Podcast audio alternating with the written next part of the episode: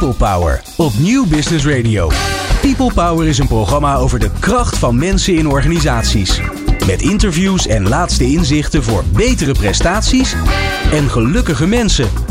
Deze week in gesprek met Chef Drummen is de gast. Ja, veranderen is noodzakelijk voor mensen en organisaties, maar het is ook heel lastig. In People Power Change gaat Jeroen Buescher in gesprek met uh, changemakers en op zoek naar inzichten in verandering. Ja, die changemakers, die mensen die veranderingen aanvoeren, die spreken wij graag, want zij zijn het die de inspiratiebron zijn voor gedragsverandering van anderen. Maar hoe doen zij dat? Hoe veranderen zij organisaties, teams of individuen? In aflevering 380 alweer van People Power is chef Drummen te gast. Chef noemt zichzelf onderwijskunstenaar en hij is vicevoorzitter van de Taskforce onder ontwikkelingsgericht onderwijs. Wil je nou de nieuwste afleveringen van People Power via WhatsApp? Sla ons nummer dan op onder je contactpersonen 06 45 66 75 48. Stuur eens een berichtje met je naam en podcast aan. En dan sturen we de nieuwste afleveringen direct zodra ze online staan. Fijn dat je luistert naar People Power. People Power. Dag chef, leuk dat je er bent. Mijn eerste vraag altijd hetzelfde. Wat heb jij zelf nodig om te kunnen veranderen? Uh, nou, ik heb uh, vooral nodig het, het, de, de, de in, het inzicht in de noodzaak. Als je, als je ziet dat uh, als dingen niet goed gaan, ja, dan is er een noodzaak tot veranderen. Dus er moet altijd een noodzaak zijn. En die noodzaak? Je, verand, oh, je, je verandert niet om te veranderen. Nee. Je verandert om, om, om, omdat het noodzakelijk is. En die noodzaak zag jij als directeur van een, uh, van een middelbare school? Ja, absoluut. absoluut. En uh, ik, ik, wil de luisteraars eerst even meenemen, want we gaan het hebben over hoe jij die veranderingen in jouw school, waar je directeur van was, maar ook in onderwijsland uh, voor elkaar hebt gekregen.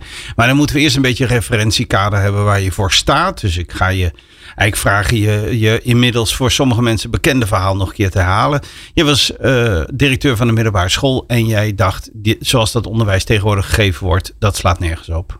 Ja, nou, laat ik zo zeggen, de, de, de, als beeldend kunstenaar, want ik, ik heb niks geleerd, ik heb alleen maar kundeacademie en mijn middelbare school en zo. Dus, uh, en, en 42 jaar uh, onderwijservaring. En wat ik weet vanuit mijn eigen praktijk, van hoe ik hoe met mijn eigen ontwikkeling, is dat nieuwsgierigheid de, de basis is van, van alle leren en van alle ontwikkeling ja. van het lerende individu.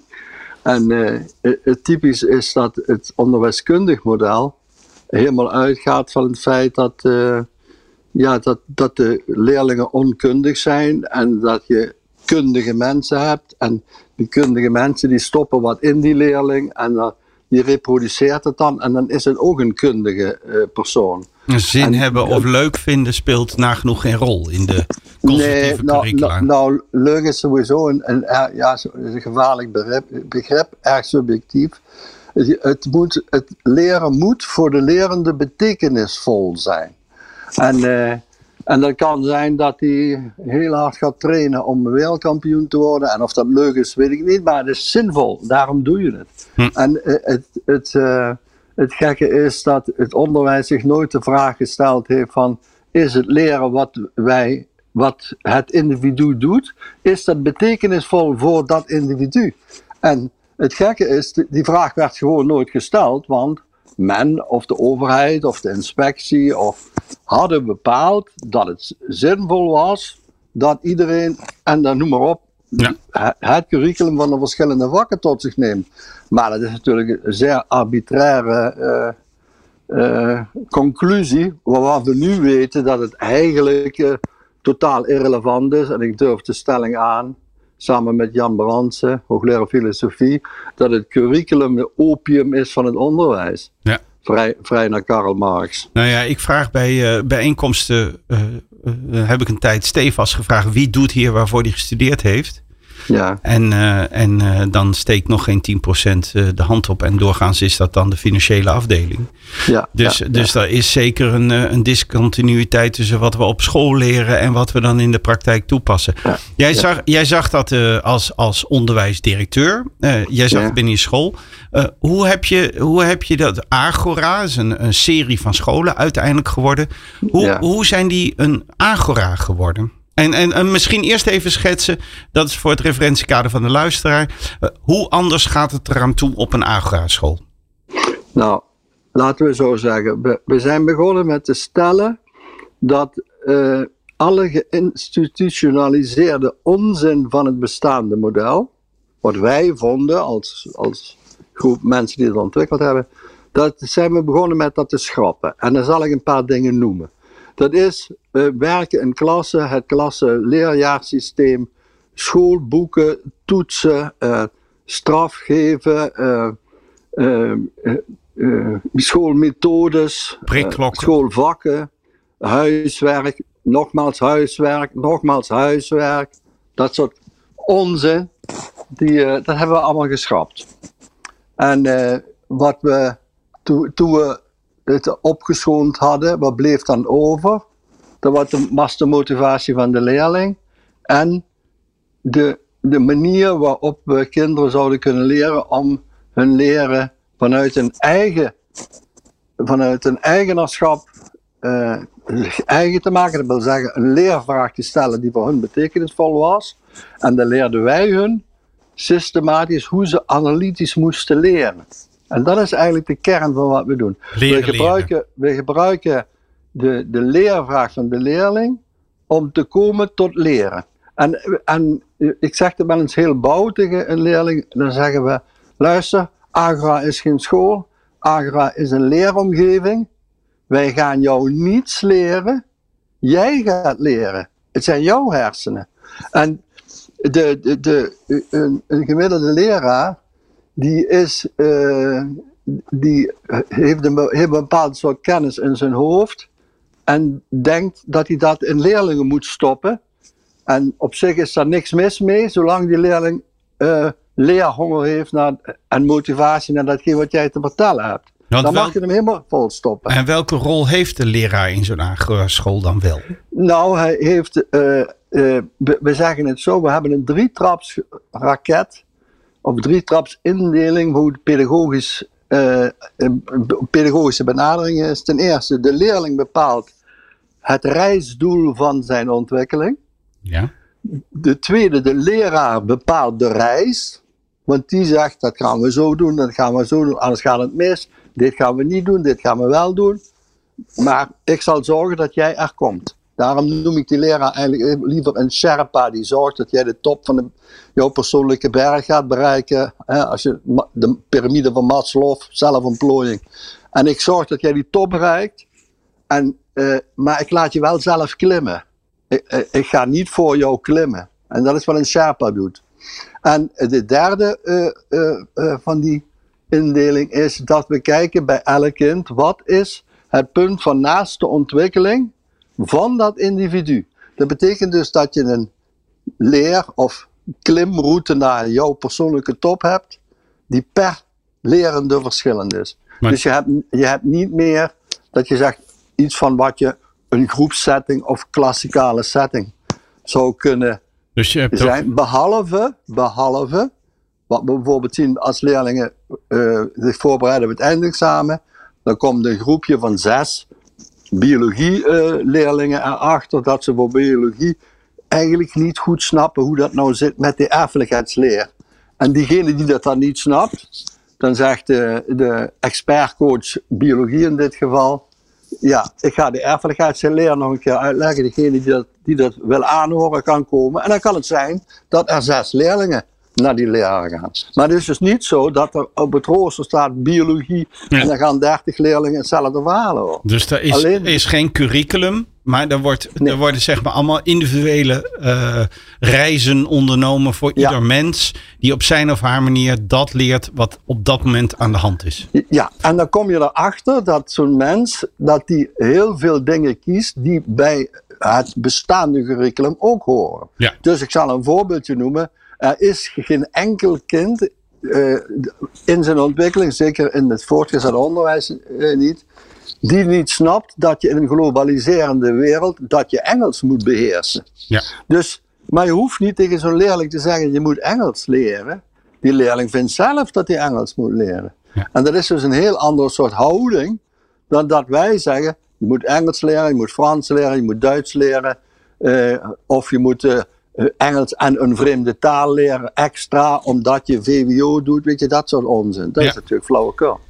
Maar hoe doe je dat dan met wiskunde, chef? Want daar moet je ook maar toevallig tegenaan lopen. Ja, maar dat, nee, daar, daar loop je niet toevallig tegenaan.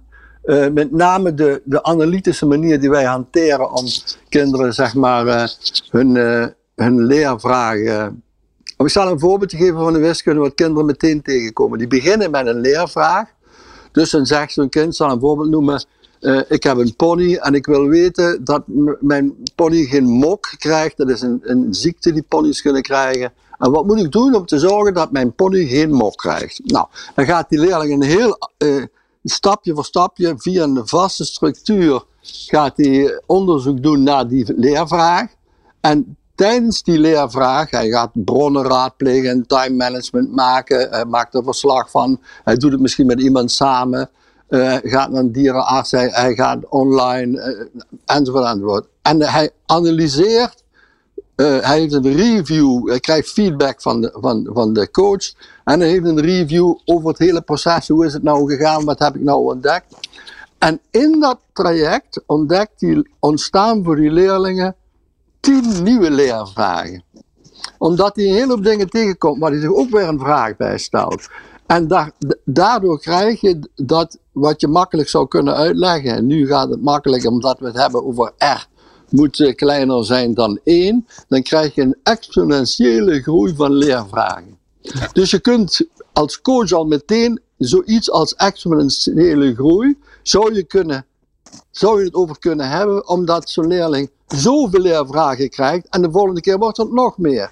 En daar kun je ook nog een curve bij maken, dan zie je hoeveel waanzinnige aantal vragen ontstaan als je drie of vier leervragen al behandeld hebt. Dat is een voorbeeldje van wiskunde wat langskomt. En aan de andere kant is het zo, als leerlingen, eh, die moeten toch naar vervolgonderwijs en dan moeten ze toch een diploma halen, VWO, HAVO, VMBO. En dan moeten ze op een bepaald moment zien ze hiaten in, in hun ontwikkeling. En dat is pas als ze voor het examen staan, één of twee jaar van tevoren.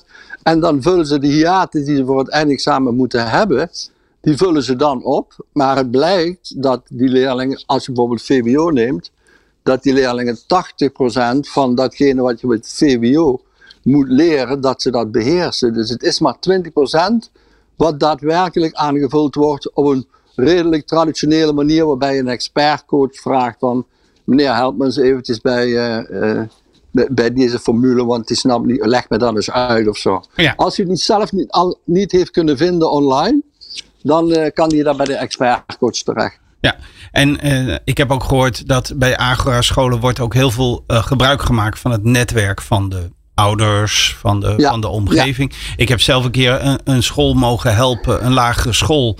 Uh, met, met extern netwerk. En de grap was, ze zaten aan de overkant van de weg van een universiteitsvestiging. En ze waren er nooit op het idee gekomen om Ja, daar eens naar binnen ja. te wandelen. Nou, dat doen jullie heel actief. Ja. Um, Waar bij mij de vraag oproept, want dit, dit programma gaat over hoe je veranderingen teweeg brengt. Ja. Uh, ik hoop dat de luisteraars een soort beeld hebben van de rigoureusheid van die Agora scholen. Maar hoe krijg je. Uh, ik ben leraar Frans en ik heb Ja. twintig jaar, want de, dat, die had jij gewoon in je groep. Die hadden gewoon Ja. twintig jaar lang het boek hè, Voyage deel 1. Ja. En, uh, en met, met het oefenstof en de huiswerk. En op een dag komt chef drummen en die zegt: Nou, ze moeten zelf maar op het idee komen dat ze Frans willen leren. Ja. En, uh, en jij gaat ze coachen in hun wezenlijke leervraag ontdekken. Hoe krijg je mensen daarin mee? Of hoe hebben je dat gedaan? Nou, kijk, het is zo dat uh, de, als je, je, je hebt op Agora je eigenlijk twee soorten coaches. Je hebt dus die Sherpa, dat is zeg maar de schoolvader of schoolmoeder van een schoolgezinnetje, uh, heterogeen schoolgezinnetje van 12 tot 18, van VMBO tot en met gymnasium. En da, daar ben je verantwoordelijk voor. Dat die kinderen zich optimaal kunnen ontwikkelen. Dat, dat is en dan wordt, is niet in eerste instantie jouw vakinhoudelijkheid wordt daar gevraagd, maar er wordt gevraagd of jij de kinderen kunt leren bij het analytisch leren, de metacognitie van leren aan kinderen kunt overbrengen, de kinderen vertrouwen geven en dat soort zaken. Dat snap ik, maar ik ben Frans leraar bent. Ik ben Frans leraar en eh, dat, Ja. dat heb ik nooit geleerd hoor. Nee, dat heb je niet geleerd, maar dat hoef je eigenlijk ook niet te leren, want dat is een leerproces waar, waar elke coach doorheen moet. Het, het internaliseren van, van de visie van hoe Agra werkt, zou je eigenlijk kunnen terugbrengen tot datgene wat ouders met hun kinderen doen. Dus op het moment dat je eh, eh, zelf drie kinderen hebt, dan heb je drie verschillende recepten eh, om die kinderen groot te krijgen. En, eh, maar je hebt ook algemene recepten. We eten om zes uur. We hebben Ja. geen mobiel aan, de eettafel.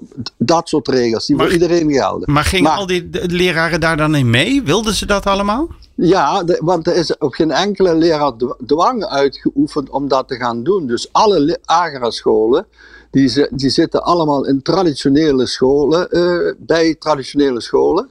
En, en eh, laten we een, een voortgezet onderwijsschool nemen. Die heeft eh, doorgaans eh, 80 leraren of zo, eh, als je een beetje school hebt. En, eh, en dan was er de oproep van wie van jullie zou het eens op de Agrariaanse manier willen doen. Nou, er zijn er altijd een stuk of tien die dat willen bij 80. Dus eh, en dat is dan, laten we zeggen, laten we zeggen 10 procent, er zijn het er acht. Nou, van die acht gaan vijf gaan het daadwerkelijk doen. En die anderen blijven gewoon hun, hun, hun standaard dingetje doen. Er is dus niemand met dwang opgelegd om Agra te gaan doorvoeren. En wat je dan ziet, is dat eh diegenen die voor die keuze gaan om het via Agra te doen, dat er niemand is die zegt van ik wil nog terug naar het oude model. En waarom Want, niet? eh, omdat je namelijk geen politieagent meer bent. Je, je hoeft die leerlingen niet meer achter de veren te zitten. Je, je, je geeft geen straf. Elke dag ga je fluitend naar je werk. Je werkt wel heel hard, want het is wel best wel moeilijk. Maar, eh, maar de voldoening die je, die je terugkrijgt van, van de leerling, die is, dat is gigantisch. En dat is iets wat. eh, plus, eh, we, hebben het zodanig georganiseerd, want er zit een hele strakke organisatie achter dat wanneer je naar huis gaat om half vijf, eh, ben je klaar. Dus je neemt ook geen werk meer naar huis, je hoeft geen dingen voor te bereiden. Agro-leerlingen in Roermond, coaches in Roermond, hebben drie uur overleg per dag, al acht jaar lang. Beginnen om acht uur, om negen uur komen de leerlingen, om half drie gaan de leerlingen weg en de leraren blijven dan nog twee uur. Dus die teams die werken, die hebben constant overleg met elkaar en je doet alles samen. En als je naar huis gaat, ben je klaar. Je, je neemt dus niks mee naar huis. En dat is iets eh, wat in het reguliere model, om te voldoen aan al die toetsen en nakijkwerk en huiswerk en leerlingen die dingen niet doen. Want de leerlingen leren wij, eh, bo- wij boren de motivatie van die leerlingen aan. Dus op een bepaald moment wordt die leerling van, van, van zichzelf uit, vanuit zijn autonomie, wij noemen het auto, auto, relationeel autonoom leren, wordt die leerling enthousiast, want die leerling snapt, als ik dingen ga doen op mijn manier, dan ga ik de wereld veroveren. Ja. Dus je hoeft die kinderen niet meer achter de veren te zitten. Ja. En dat is een verademing. Dat je, want je bent ook niet opgeleid om politieagent te zijn. Eh, Op de leraaropleiding noemen ze dat dan klassenmanagement. Nou, dat is gewoon totale idiotie. Dat is omdat het systeem niet deugt. Gaan de kinderen zich zo gedragen dat je, dat je daar een repressief model op moet verzinnen. Of anderszins een ander model. Om maar te zorgen dat die kinderen doen wat jij wil wat ze moeten doen. Ja. Terwijl als je zegt, je mag het zelf weten, is het probleem opgelost. Ja, nou we gaan eh, eh, direct na de onderbreking door met het gesprek van chef Drummen en gaan we even kennen hoe kom je nou vanuit die traditionele structuren uiteindelijk in een school waarin de drijfveren van de klant, de leerling zelf centraal staan. Dit is Nieuw Business Radio. People Power met Glenn van der Burg. Welkom bij People Power Change. Mijn naam is Jeroen Buescher en och, hier tegenover mij staat mijn diepgeliefde Glenn van den Burg. Helaas onze gast van vandaag, chef Drummen, is eh, via het digitale lijntje bij ons gekomen. Wij zijn in gesprek met hem, want hij heeft het scholenlandschap in Nederland helpen veranderen. Hij is begonnen bij zijn eigen school en nu tiert het welig om hem heen. Agora, een concept waarin de leerhonger van de, van de leerling centraal staat en niet het curriculum wat de oudere mensen voor die kinderen hebben bedacht. Uh, chef, ik, ik ben toch geïntrigeerd. Uh, jij was onderwijsdirecteur. Was dat aanvankelijk een traditionele school? Ja, dat was een traditionele school. En het is eigenlijk, is eigenlijk begonnen in 2004. Uh, er waren drie noodlijdende VMBO-scholen. Ja. En, en, die zaten allebei bij, in, bij hetzelfde bestuur. En het bestuur zei: uh, we moeten een nieuwe accommodatie hebben voor die VMBO-scholen. En we zitten in een krimpregio. Dus wat we gaan doen, we gaan van die drie scholen gaan we uh, we, gaan, we gaan één nieuwbouw maken en dan gaan we die drie scholen in huisvesten. Maken we één school. En, jullie uh, hebben daar een heel bijzonder gebouw van gemaakt. Maar is, is dat gesprek over dat gebouw? Is, want ik begreep, er waren ook drie directeuren. Ja. Waren die, waar, troffen jullie elkaar in het gedachtegoed? Of was de, de trigger het gebouw waar jullie over zeggen? Nee, de, trigger was gewoon de opdracht van het bestuur. En wij kenden elkaar wel van het netwerk, maar we wisten van elkaar niet uh, wie, wie nou, hoe we dachten over onderwijs. En, uh, maar het was wel een gelegenheid om, als je een nieuw gebouw gaat maken, dan ga je er toch weer eens alles uh, tegen het licht houden. En wat gaan we dan doen? En bij het eerste kropje koffie wat wij dronken, bleek uh, dat we zeiden, we, we niet gaan vragen hoe een school eruit ziet, dat zijn de leraren, anders wordt het weer ja, niks. Het wordt lokaal. Dus arroganter kun je het eigenlijk niet zeggen. en, uh, maar we hebben het niet gedaan. We hebben met z'n drieën, hebben we uh, in 15 maanden, anderhalve dag per week, hebben we samen met een architect een totaal nieuw gebouw, maar ook een totaal nieuw leerconcept neergezet. Dat was Nigeria Roermond. En, uh, en toen die school, uh, in 2007 ging die open en in 2013 kwamen we erachter dat we, we hadden een foute keus gemaakt. Wij wilden namelijk, we hadden het traditionele model en we hadden daarnaast, zeg maar 40% van het model was wat je nu Agra noemt. Een soort vrije leerkeuze van de leerling zelf. Ja. En dan, dan zit je in zo'n ambivalente situatie van oud en nieuw bij elkaar. En ik noem dat nu, dan ben je half zwanger. Ja. En je kunt niet half zwanger zijn. Dus toen hebben we gezegd, uh, uh, we gaan het model opschonen en we gaan helemaal voor het nieuwe model. En dat is Agra. En, uh, en we gaan mensen die, die zeg maar in het traditionele model hun comfortzone hebben. Dat doen ze wel in mijn ogen leerlingen tekort. Maar goed, je, je kunt niet iedereen dwingen om om alles op, op boord te gooien. Dus we hebben de innovatieve docenten die dat zelf wilden gevraagd om uh, te solliciteren naar plekken bij Agora. En, uit, en, uh, en, uiteindelijk is die hele school omgegaan naar die methodiek. Kwam dat door, doordat die leraren elkaar enthousiast begonnen te maken? Nou, het, het is niet helemaal waar wat jij zegt. Dat geldt ook voor alle andere Agora scholen. Uh, die agroscholen, het is niet zo dat de hele school is omgegaan. Het is, want dat, dat, dat traditionele, alles weliswaar ook uh, innovatief traditioneel zou ik moeten zeggen. Mm -hmm. Die ambivalente situatie die bestaat nog steeds. Dat is dus niet VMBO. Maar uh, daarnaast is er dus een hele nieuwe school ontstaan. En dat is Agora. En dat zie je dus op al die andere scholen ook. Er wordt gewoon het traditionele onderwijspakket aangeboden, HAVO, VWO enzovoort enzovoort. Maar je kunt ook kiezen voor de agrostroom. En dat doen dus steeds meer uh, uh, kinderen, die kiezen daarvoor. Dus het, uh, het gaat altijd gelijk op naast het bestaande model. We hebben op dit moment nog geen enkele agroschool die als losstaande agroschool functioneert. Nou, het is altijd een aspect van een bestaande school, zeg maar. Ja, en het is ook goed. Het betekent dus dat het ook, het gaat dus ook samen op met de eisen van de inspectie, met de financiering, met uh, de, uh, uh, het is dus niet iets wat van, vanuit zeg maar een, een commerciële school die naast een bestaande school of, of een, een private school, dat is het dus niet. Het zijn gewoon reguliere scholen. Je zou kunnen zeggen naast HAVO, VWO, VMBO bestaat er nu een nieuwe stroom en dat is Agera. Hey, en wat ik altijd zie als op het moment dat ik een, een klant heb in het scholengebied, en zeker hoe jonger de leerlingen zijn, dat een van de grote remmende krachten, dat is het conservatisme van de ouders. Want ja. die, de, de luizenmoeders willen dat de kinderen goed onderwijs krijgen. En niet ja, die flauwekul van jou. Ja, maar dat is, dat is, ik schat dat dat 20% van de ouders is. Oké. Okay. Uh, 80% van de ouders willen maar één ding. echt oprecht maar één ding. En dat is uh, dat hun kind uh, slaagt in de maatschappij.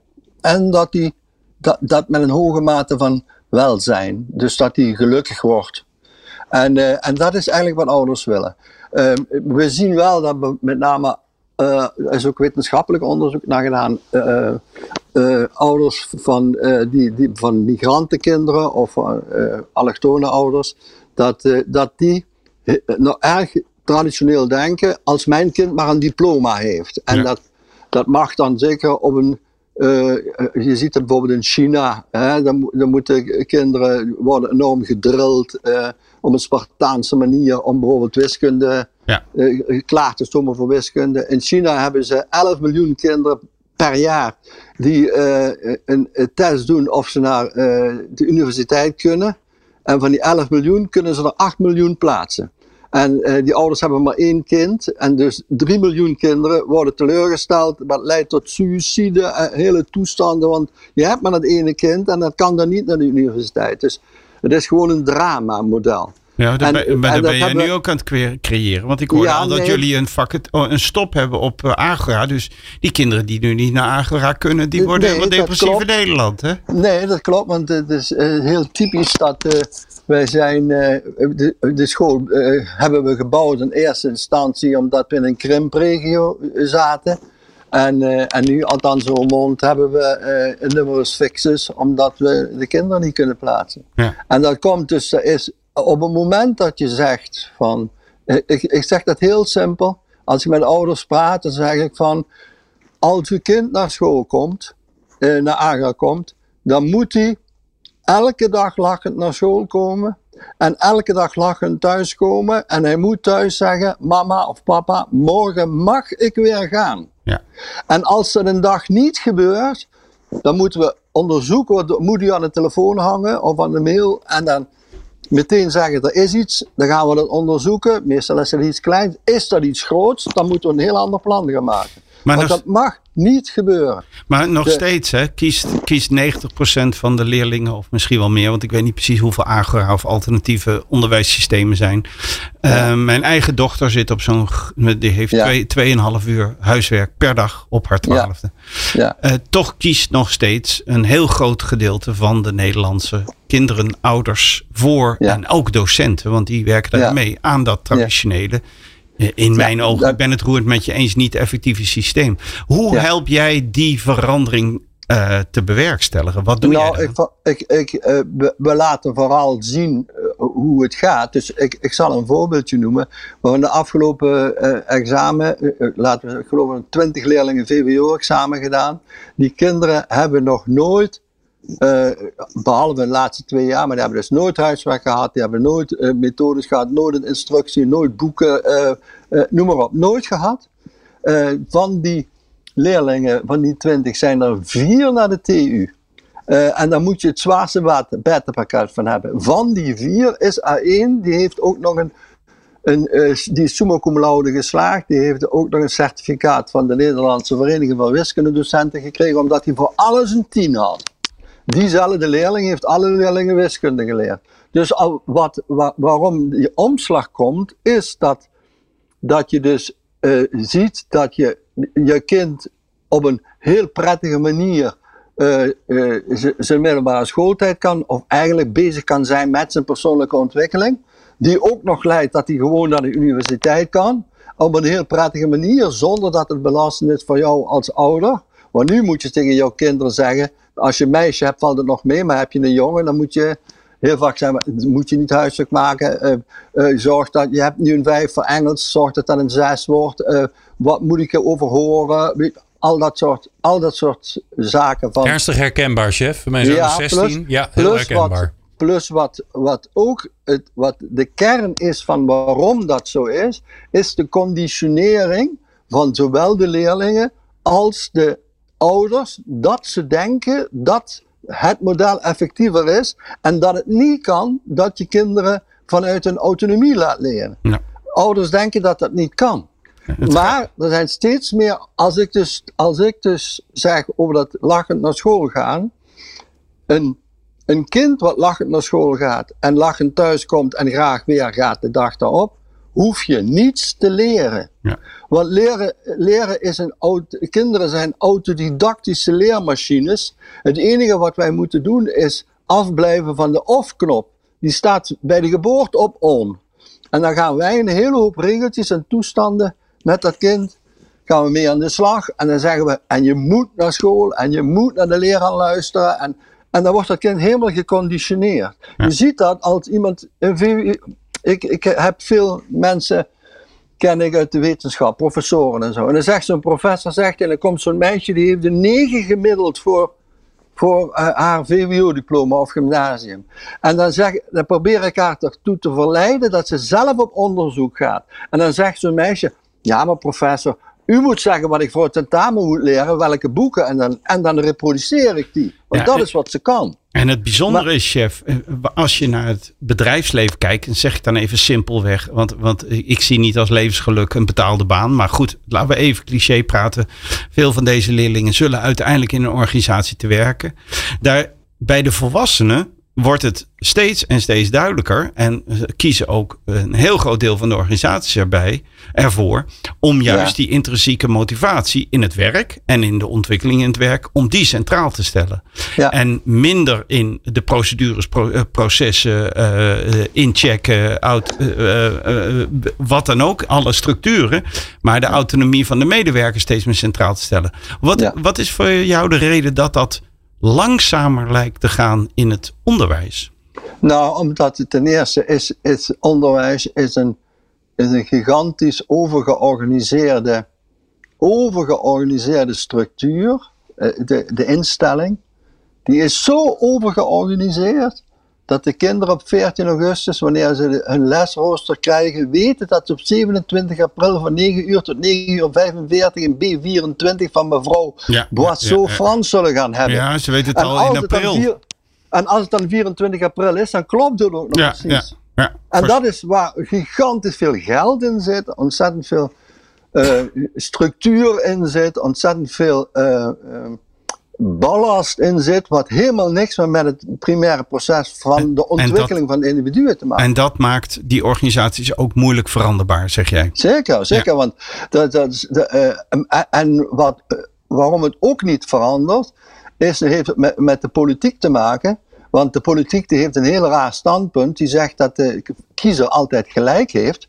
En de kiezer is geconditioneerd eh, eh, op het gebied van onderwijs. Dus als nu eh, een partij zegt van we gaan het helemaal ondersteboven gooien, we schrappen alle lessen en zo. Ja, dan, dan, Dat dan niet. wordt dus niet op gestemd. Dus de politiek die is heel voorzichtig om dan een beetje voor beetje, eh, maar dat, een beetje voor beetje gaat niet. Het, het, het is, eh, het, is, het, het is niet revolutie, het is ook niet evolutie wat heel langzaam gaat, maar het is gewoon bouwen aan een compleet nieuw model. Wat, wat gebaseerd is op wetenschappelijke inzichten. En als je dus ziet wat.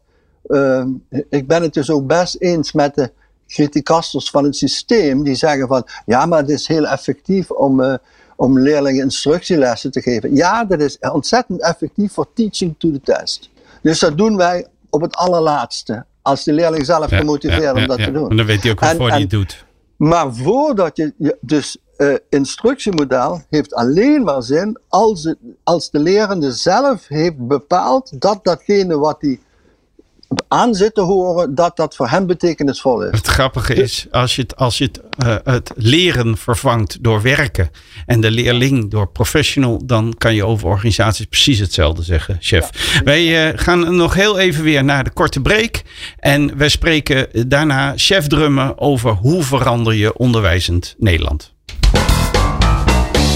People Power met Glenn van der Burg. Ik ben Lars Blauw, adviseur duurzame inzetbaarheid bij Centraal Beheer Open. Ik ben Rachel van Raam, hoofdhaar en Black Vos. Ik ben Mark Jansen, senior medewerker Learning and Development bij Paresto. Ik ben Aniek van ELO en ik luister natuurlijk altijd naar People Power. Want People Power is er voor jou en niet andersom. Elke maandag. People Power op Nieuw Business Radio. Chef Drummen, daar praten wij mee in People Power Change. De man die onderwijs bezig is uh, heel fundamenteel te veranderen. Chef, we kunnen de hand schudden op bepaalde zaken die in ons leven precies parallel lopen. Ik heb ook alleen maar tot Pasen gestudeerd, daarna kunstacademie gedaan en als kunstenaar hier begonnen.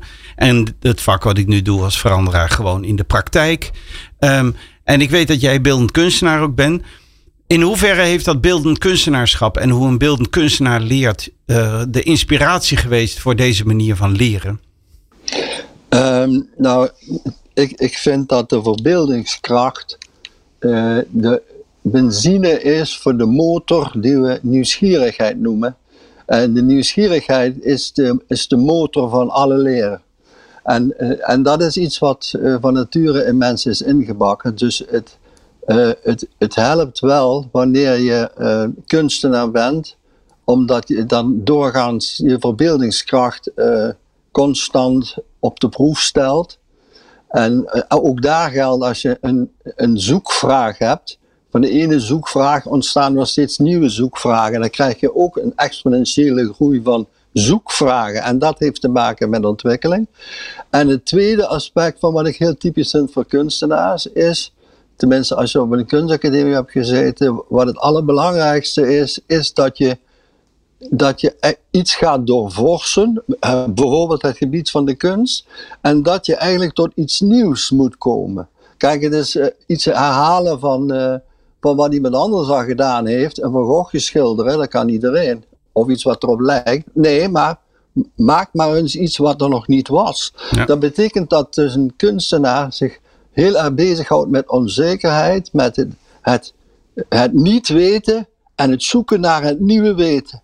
Die, die, die, die maakt een sprong in het diepe en in zijn ontwikkeling komt hij dan tot nieuwe dingen. En dat is iets wat, we, wat volgens mij de kracht van ontwikkeling is, dat je dat kunt. En uh, uh, uh, hoe heet het? Kunstenaars kunnen dat doorgaans een stuk beter dan mensen die geen kunstenaar zijn. Ja, en, ik, en natuurlijk zit, zit, dat stukje ook wel bij ieder mens erin. Alleen eh, op moment, bij sommige mensen uh, die, die laten toe, door de structuren waarin ze zitten, dat dat helemaal ondersneeuwt. Ja. En dat ze geen eigen initiatief meer En die kunstenaar heeft het meer ontwikkeld. En ik zie ook ik zie nog een derde uh, parallel. En die zie ik heel erg bij jou. Want dit, dit programma, zoals je weet, heet People Power Change. En ik probeer steeds te praten met mensen die katalysator zijn tot een, voor een verandering. Dat zie ik jou ook. En wat ik je ook heel erg in je verhaal hoor. Je bent niet bezig geweest met anderen te overtuigen. En dat doet een kunstenaar ook niet. Een kunstenaar richt zich op de enthousiastelingen. Jij bent gewoon gaan doen. Je bent, ja, een, ja. Een, een, een, je bent gaan filosoferen. Je kreeg een droom. Je bent het gaan bouwen. En je hebt je eigenlijk, lijkt het, bijzonder weinig bezig gehouden met die mensen die ja maar zeiden of die oh, uh, bezwaren hadden. Klopt dat? Ja. Ja, dat uh, klopt wel zo. Ik, ik, ik, denk inderdaad wat, wat het meest typische is van sowieso die agere school, maar zeker eh, zoals wij begonnen zijn, is dat we het gewoon gedaan hebben. Dus wat, wat, uh, wat heel typisch is, is dat mensen zeggen, dat, dat hoort ook bij de huidige structuren zoals we die ontwikkeld hebben. Ja, je moet een voorbeeld hebben van, uh, van best practice en daar, daar gaan we dan ook doen. maar je moet mensen hebben die die best practice gaan maken. Dus je moet gewoon dat sprong in, in het diepe maken. En wat ik misschien persoonlijk wel had was, ook en heb, is de overtuiging dat het zeker goed gaat komen. Dus je moet ook wel standvastig zijn in datgene waar je in gelooft. En dat moet je dus niet loslaten en daar moet je eigenlijk ook geen concessies in doen. Ja. En uh, ik heb in mijn boek geschreven, omdat ik toch een christelijke opleiding heb gehad, uh, dat Mozes niet in het beloofde land terecht kwam, omdat hij twijfelde of er wel water uit de rots kwam. En dat is dodelijk voor als je nieuwe dingen gaat doen. Dat is een, een uh, we gaan naar het beloofde educatieve land. Dat betekent met vallen en opstaan. En uh, het hoeft geen 40 jaar te duren en zeker niet in woestijnse omstandigheden. Maar eh, je komt heel wat negatieve dingen tegen, maar je moet weten waar je naartoe gaat. En daar Chef? moet je aan vasthouden. Chef, hoe heb je dat gedaan? Ehm, wat, d- dit snap ik. Hè? Je begint gewoon, en dat zie je natuurlijk vaak in, in organisaties ook, bedrijven, die beginnen gewoon, die innovatieve mensen. Maar jij doet dat in een wereld die bekostigd wordt door de overheid, waar heel veel regeltjes zijn, waar een onderwijsinspectie is. Hoe, zorg je, hoe heb je ervoor gezorgd dat je die ruimte überhaupt hebt gekregen? Nou, ik moet zeggen dat ik dat, dat, dat eh, eh, niet alleen aan mij ligt, maar dat ligt ook aan de mensen die mij omringd hebben. En ik was een van de zoveel, en misschien was ik een beetje degene die er met het gestrekte been inging. Maar we hebben ook een, Stichting Onderwijs Midden-Limburg, een bestuur gehad, wat eh, ons vertrouwde en zei van doe het maar, laat maar gaan. Eh, er- we hebben mensen, eh, eh, Bert Sterke, Jan Vaassen, eh, Jan van der Vars, allemaal mensen die, die eh, eh, gezamenlijk optrokken. Dus ik, ben, ik, ben dat, ik heb dat ten eerste helemaal niet alleen. Ik heb me ook nooit alleen gevoeld in die strijd. En eh, als je dan zegt van wie wil meedoen? En er zijn altijd mensen die mee willen doen.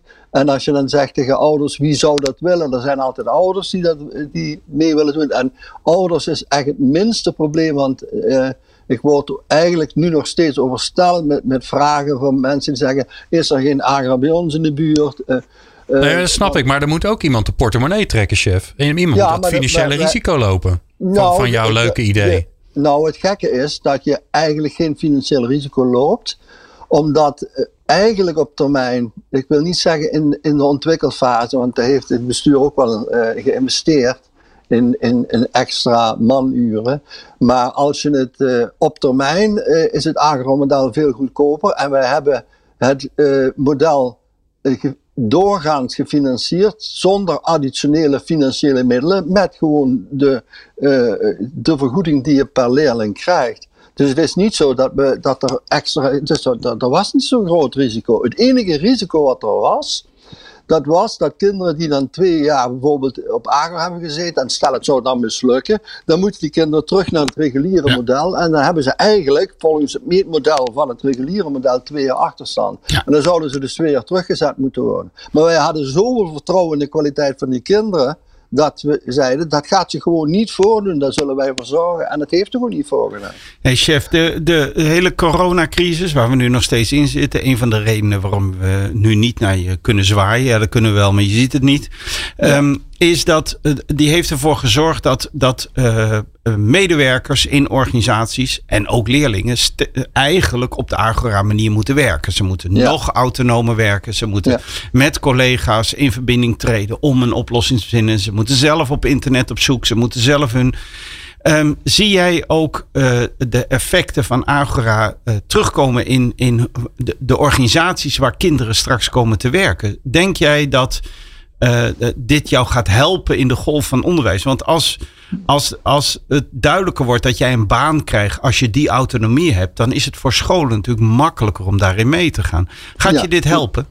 Ja, dat, dat gaat zeker helpen. En eh, wat eigenlijk de kracht van ontwikkeling is van mensen, is het sociale aspect. Dus we zien nu op het moment dat, dat kinderen allemaal online moeten leren, dat, die kinderen ontzettend balen. En plotseling willen alle kinderen weer naar school. En waarom willen ze naar school? Omdat het sociale aspect zo ontzettend belangrijk is. En, en het feit dat. En het digitaal werken, waar men iedereen, iedereen tegen zei, dat, eh, dat gaat helemaal niet. Dat blijkt nu opeens ook nog allemaal gewoon te kunnen.